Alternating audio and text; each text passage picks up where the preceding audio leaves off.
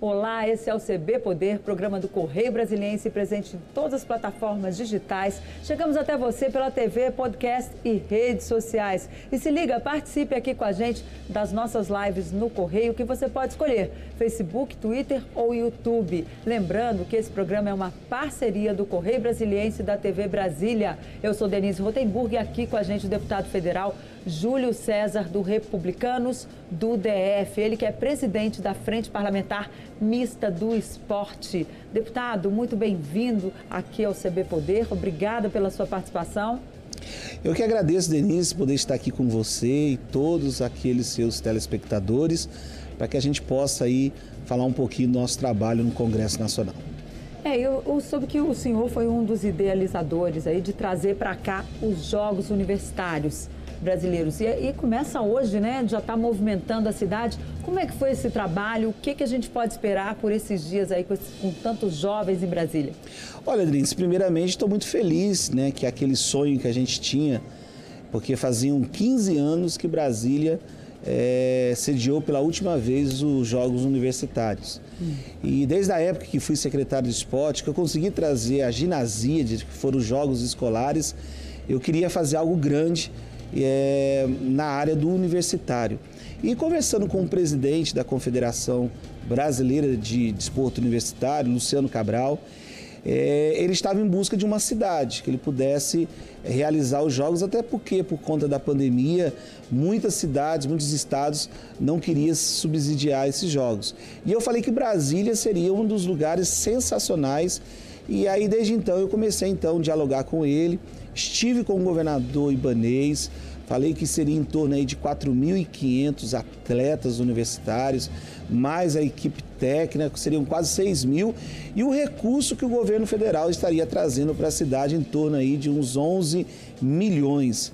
E graças a Deus o nosso governador, sempre sensível a essa causa, ele de pronto autorizou, chamou a secretária de esporte, falou para a gente poder é, encaminhar. E graças a Deus é, a abertura é hoje às 19 horas lá no CICB, serão aí praticamente 15 dias né, de várias modalidades espalhadas aqui por Brasília. E com certeza vai movimentar a economia do DF quanto que a cidade pode arrecadar e quais são as modalidades, porque tem, tem um período ali, né?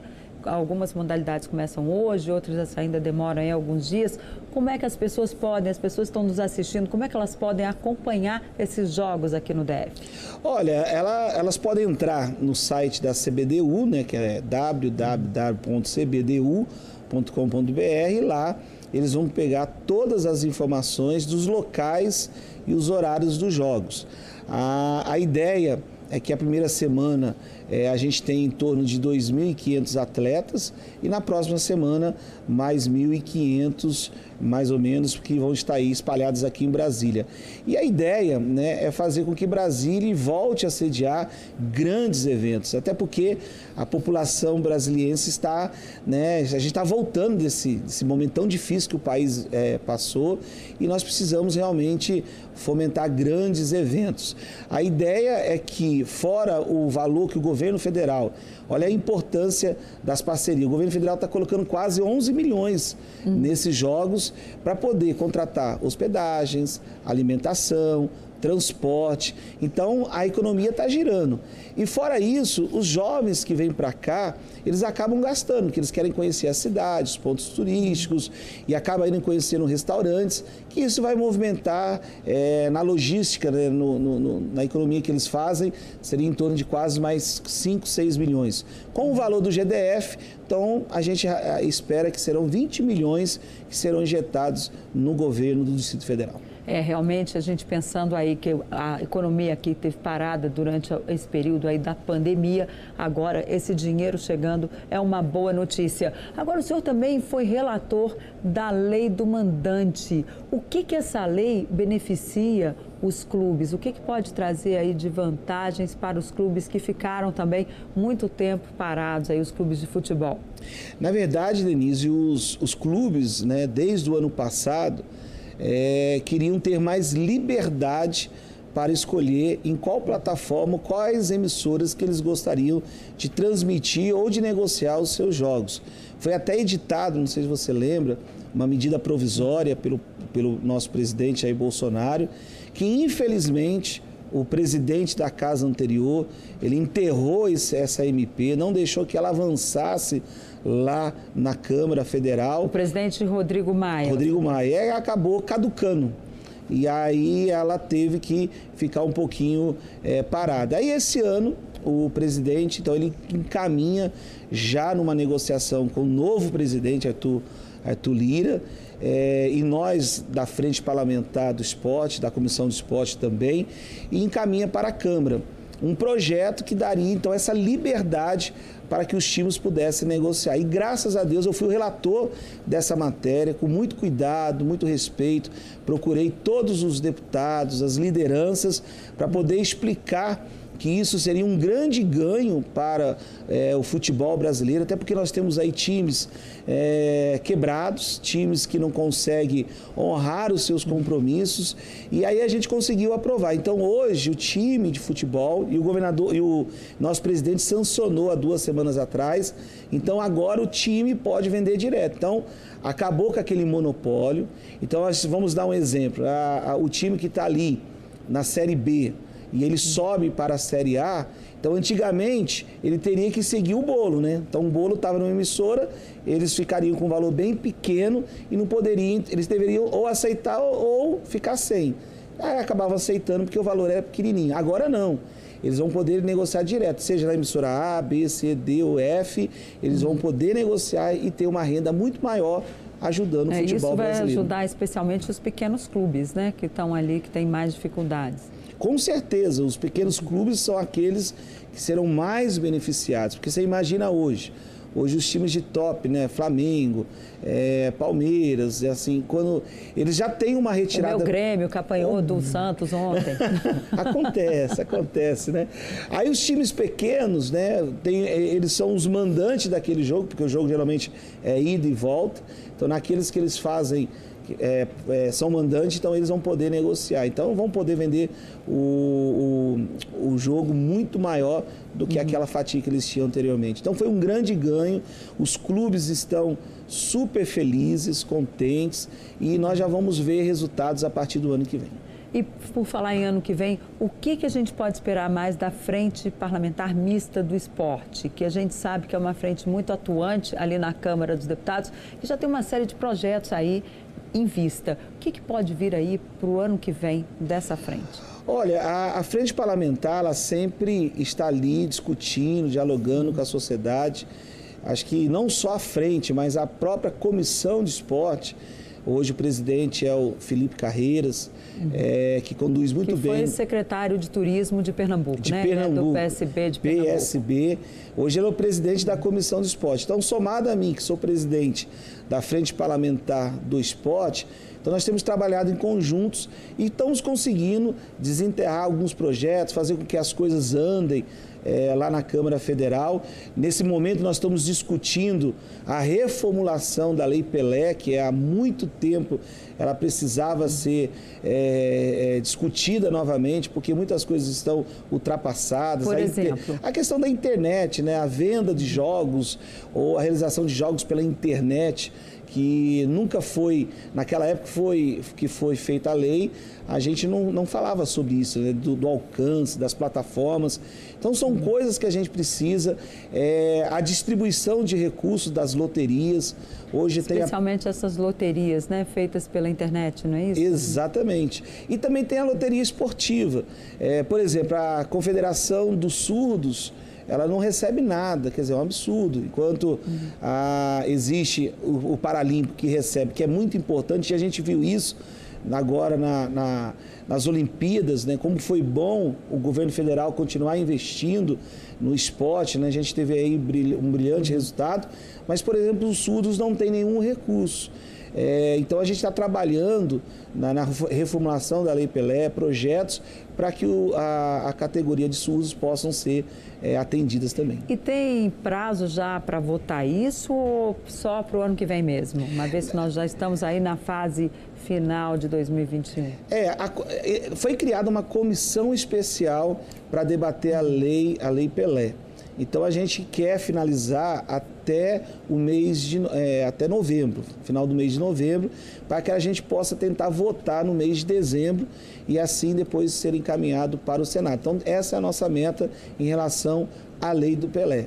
E as outras coisas, claro que vai ficar tudo para o ano que vem. Mas é, dá para votar essa reformulação da lei Pelé ainda este ano, na até Câmara. no Senado? Ah, na Câmara. Na Câmara. E o Senado votaria isso no ano eleitoral?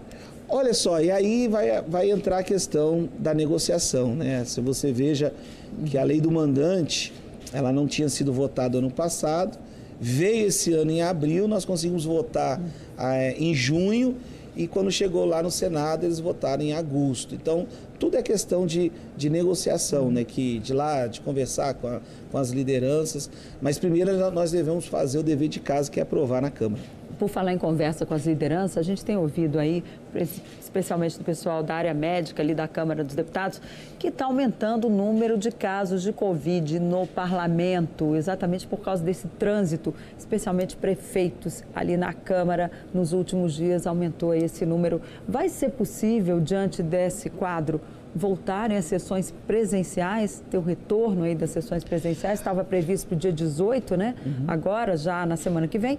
E a gente quer saber aí se vai ser possível, se não vai, enfim. Olha, a, até a última informação que eu tenho é que realmente voltará a partir do dia 18 a gente ter sessões presenciais, claro, respeitado alguns parlamentares, né, que porventura tenha dificuldade, que vai ter que ser feito é, por escrito, vai ter que realmente comunicar, mas a ideia é que a gente realmente volte, até porque as coisas já estão voltando no nosso país, né, Denise? Eu acho que claro. a gente precisa já, praticamente a população é, todas já foram vacinadas com a primeira dose, né? a segunda está em vento em polpa.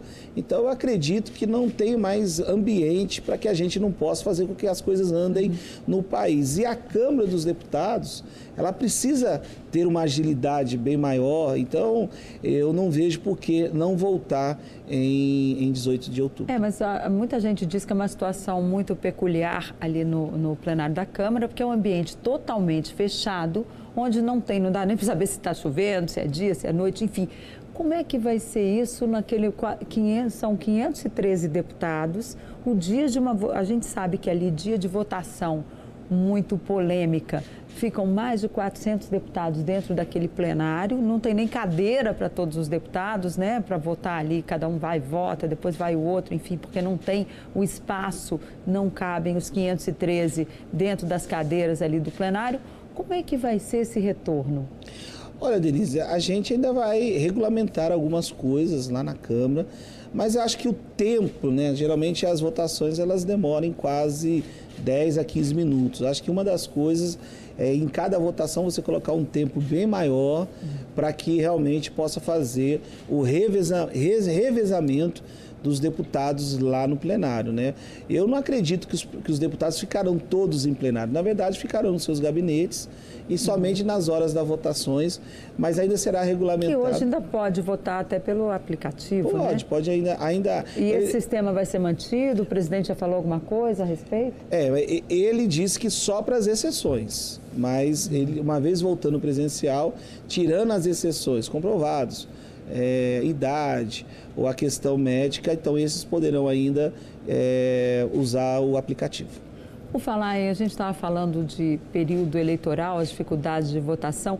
Como é que está a definição aí para 2022 do caminho que o Republicanos vai seguir? Já tem alguma definição? Ainda não, acho que ainda é muito cedo, né? Falando especialmente aqui no Distrito Federal, né? É, que o senhor é daqui, sua base é, é daqui. É, a nossa base é aqui no Distrito Federal, mas acho que é importante ressaltar que o nosso partido está fechado com o nosso governador Ibanês Rocha. Até porque nós entendemos que é um governador ativo, um governador que realmente mudou a cara de Brasília. Eu que já estou em Brasília há 10 anos, então eu já peguei o governo Agnello, o governo Hollenberg e agora estou com o governo Ibanês. Eu posso dizer que mudou da água para o vinho, né? tanto na, na, atitude, na postura e nas realizações de, de, de, de, de obras, de, de, de muitas coisas boas que está acontecendo na cidade. A gente, eu tenho andado com, com o governador, os quatro cantos de Brasília, todos os lugares têm obras. E eu nunca vi, nunca vi ele dizer não. Ele sempre realmente ele é uma pessoa que quer ver a cidade crescendo, totalmente diferente dos outros governadores, que eram parados, governadores que não tinham tanta atitude, é, não gostavam de ter tanto enfrentamento. Então, o nosso partido hoje está fechado com com Ibanês. Claro que o nosso fechamento ele vai até 22 e agora, a partir desse momento, a gente está em conversa, mas a tendência, sem dúvida alguma, é estar sim com o governador Ibanês Rocha, até porque é, a política ela tem tudo a ver com aquilo que o Republicanos acredita. Nós temos dois deputados distritais na Câmara, né, Rodrigo, é, Rodrigo Delmaço, Martins Machados, é, Machado, e nós estamos sim caminhando com ele. Então a tendência é que o republicano esteja assim com o nosso governador. E a vaga ao Senado? O partido vai reivindicar? Como é que vai ser essa questão, uma vez que no ano que vem é só uma vaga para o Senado Federal? Na última eleição foram a, cada cada pessoa votou para dois senadores, dessa vez vai ser para um senador só. Como é que vai ficar a posição aí do Republicanos nessa questão da vaga ao Senado? Eu entendo, Denise, que tudo passa por uma grande conversa. Quando a gente fala assim, nós precisamos sentar, é justamente para a gente entender qual é o espaço é, que compete ao Republicanos. Nós entendemos hoje que o Republicanos está forte, é um partido que, que cresceu muito, é, a gente vê isso é, muito facilmente.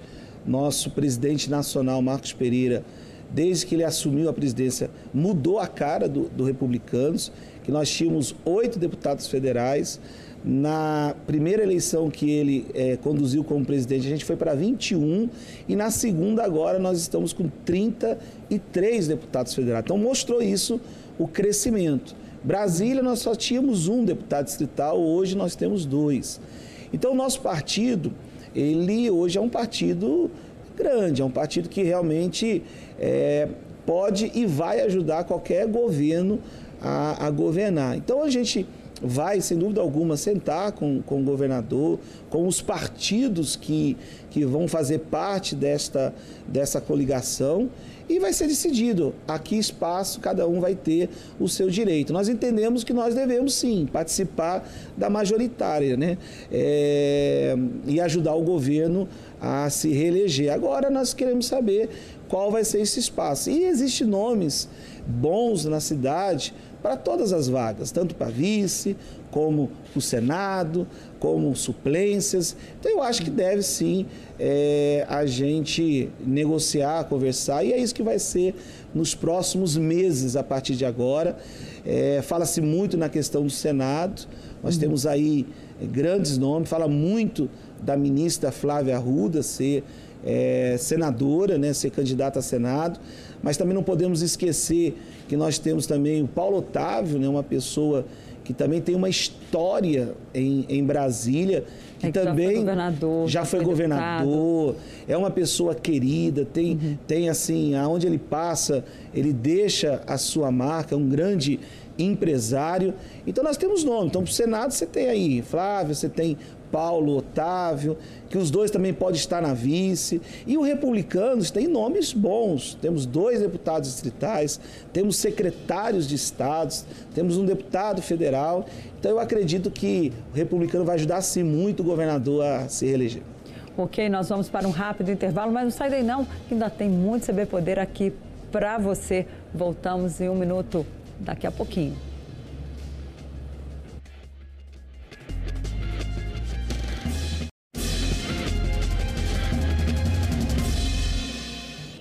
Olá, a gente volta com o segundo bloco do CB Poder, que recebe hoje o deputado federal Júlio César Ribeiro, ele que é do Republicanos do Distrito Federal. Deputado, falávamos de eleição. O senhor estava dizendo que o Republicanos aqui no DF vai apoiar o governador Ibanez Rocha. Agora, qual vai ser a postura do partido para o cenário nacional? Importante ressaltar que nós somos da base do presidente Jair Bolsonaro. Inclusive, temos até um ministério que é conduzido, conduzido muito bem pelo ministro João Roma. Que inclusive que, é deputado federal também. Que é né? deputado, colega nosso de, de bancada, é, que está se colocando à disposição de ser majoritário lá na Bahia. É, nós estamos nessas negociações. Então nós estamos muito próximos do presidente, até porque, como dizia o nosso presidente Marcos Pereira, é, nós, nós temos mais pautas que convergem com o presidente do que não tem. Até porque essa questão é, da credibilidade, essa questão de sermos é, é, como que eu posso dizer, pessoas que estamos juntos com ele, né? estamos realizando grandes é, eventos, grandes projetos. Então a tendência é que a gente venha discutir isso no ano que vem. É, mas nesse momento nós estamos juntos com o presidente, até porque acreditamos nas políticas que estão sendo executadas. E um desafio para a eleição do ano que vem vai ser conseguir formar cada partido, conseguir ali reunir o um número de pessoas para lançar uma chapa para a Câmara dos Deputados, porque não vai mais, por exemplo, aquela coisa de unir dois partidos, fazer uma coligação. Isso não vai acontecer mais. Já está definido. Foi, as coligações foram proibidas, né? para a próxima eleição, como já foi, foi até na eleição na Câmara, né? municipal. Mas, mas o Senado entendeu que não deveria voltar às coligações. Né? Exatamente. E por isso também a Câmara depois derrubou ali o veto às federações de partidos. Os partidos podem ali se juntar, mas é uma federação. Tem que continuar naquela união pelos próximos quatro, quatro anos. anos. É um casamento com data de validade marcada ali pelos partidos. O Republicanos pensa em fazer ali alguma federação com alguma outra legenda? Já tem alguma coisa em estudo? Por enquanto, não. O Republicanos tem. É, inclusive, é, semana agora que entra, a gente vai ter reunião com o nosso presidente, com todos os deputados federais, também com é, os presidentes de partidos, justamente para a gente começar a dialogar. Mas, por enquanto, é, não tem nada no, no foco de nós é, se juntar com outro partido, deixar isso muito bem claro. Agora, nós já estamos já caminhando né, a chapa pura, como foi 2020. 2020 já foi é, desse jeito na, na questão dos municípios e agora a gente. Agora, é importante ressaltar, Denise, que alguns estados nós já lançamos chapa pura, né? Por exemplo, São Paulo, as proporcionais do republicano sempre foram chapa pura, né? A gente não, não coligou com ninguém, mas entendemos que outros estados foi necessário.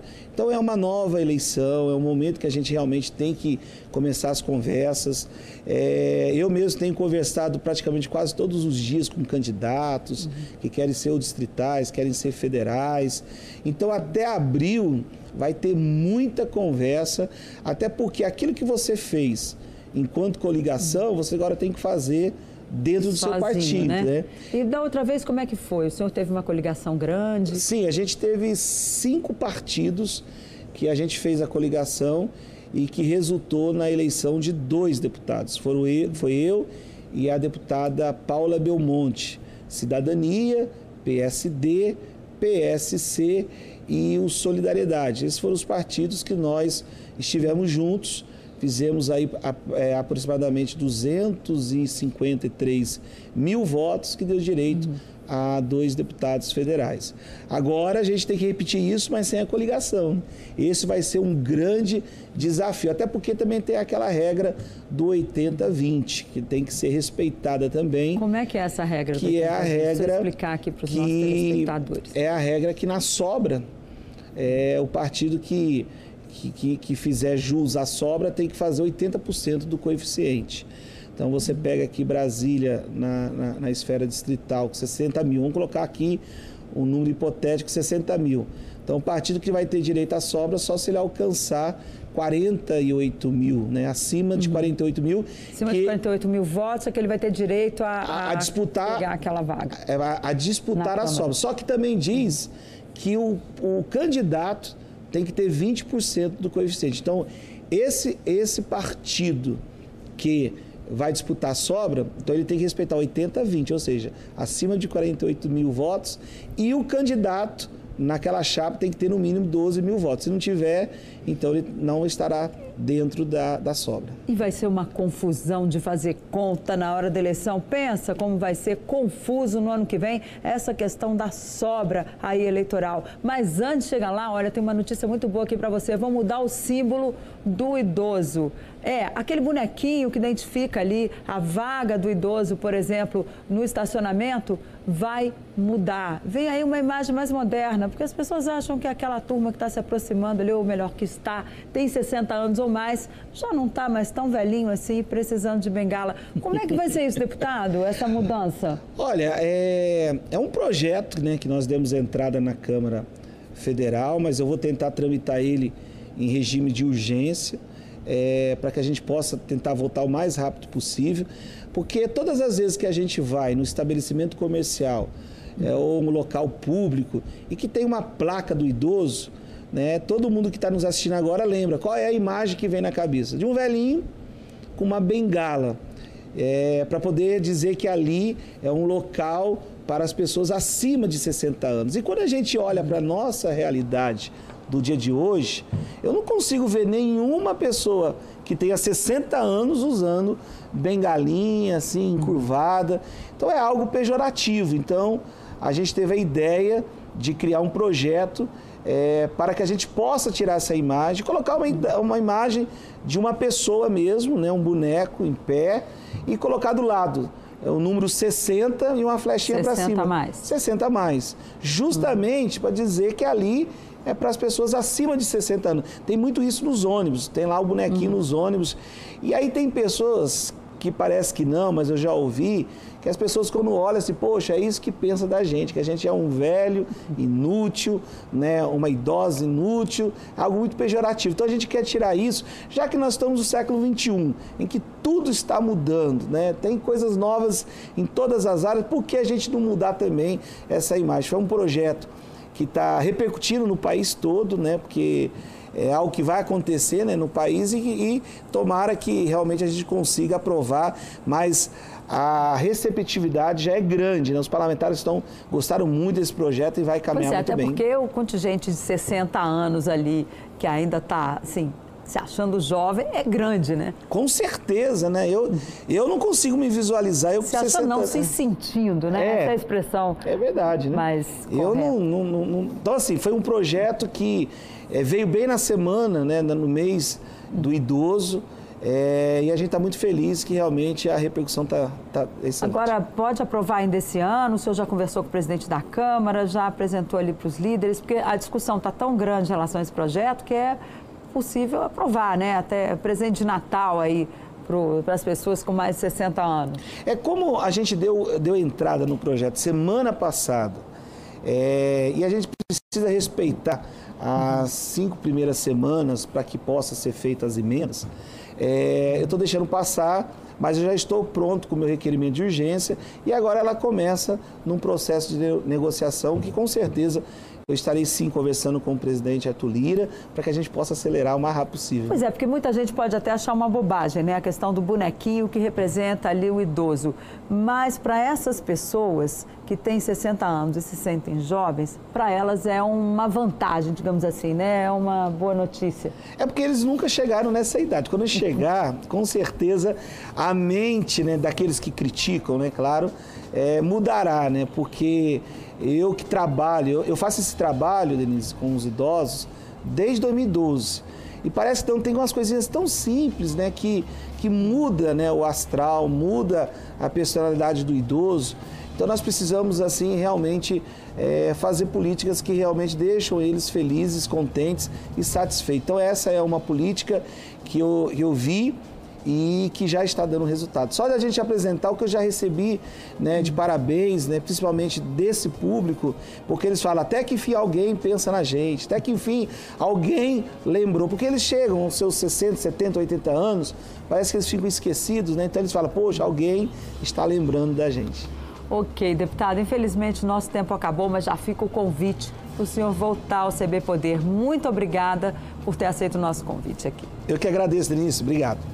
E para você que esteve aqui com a gente, obrigada pela companhia. Até a próxima. Tchau e bom feriado. Aproveite o dia 12, Nossa Senhora Aparecida e Dia da Criança. Tchau, até a próxima.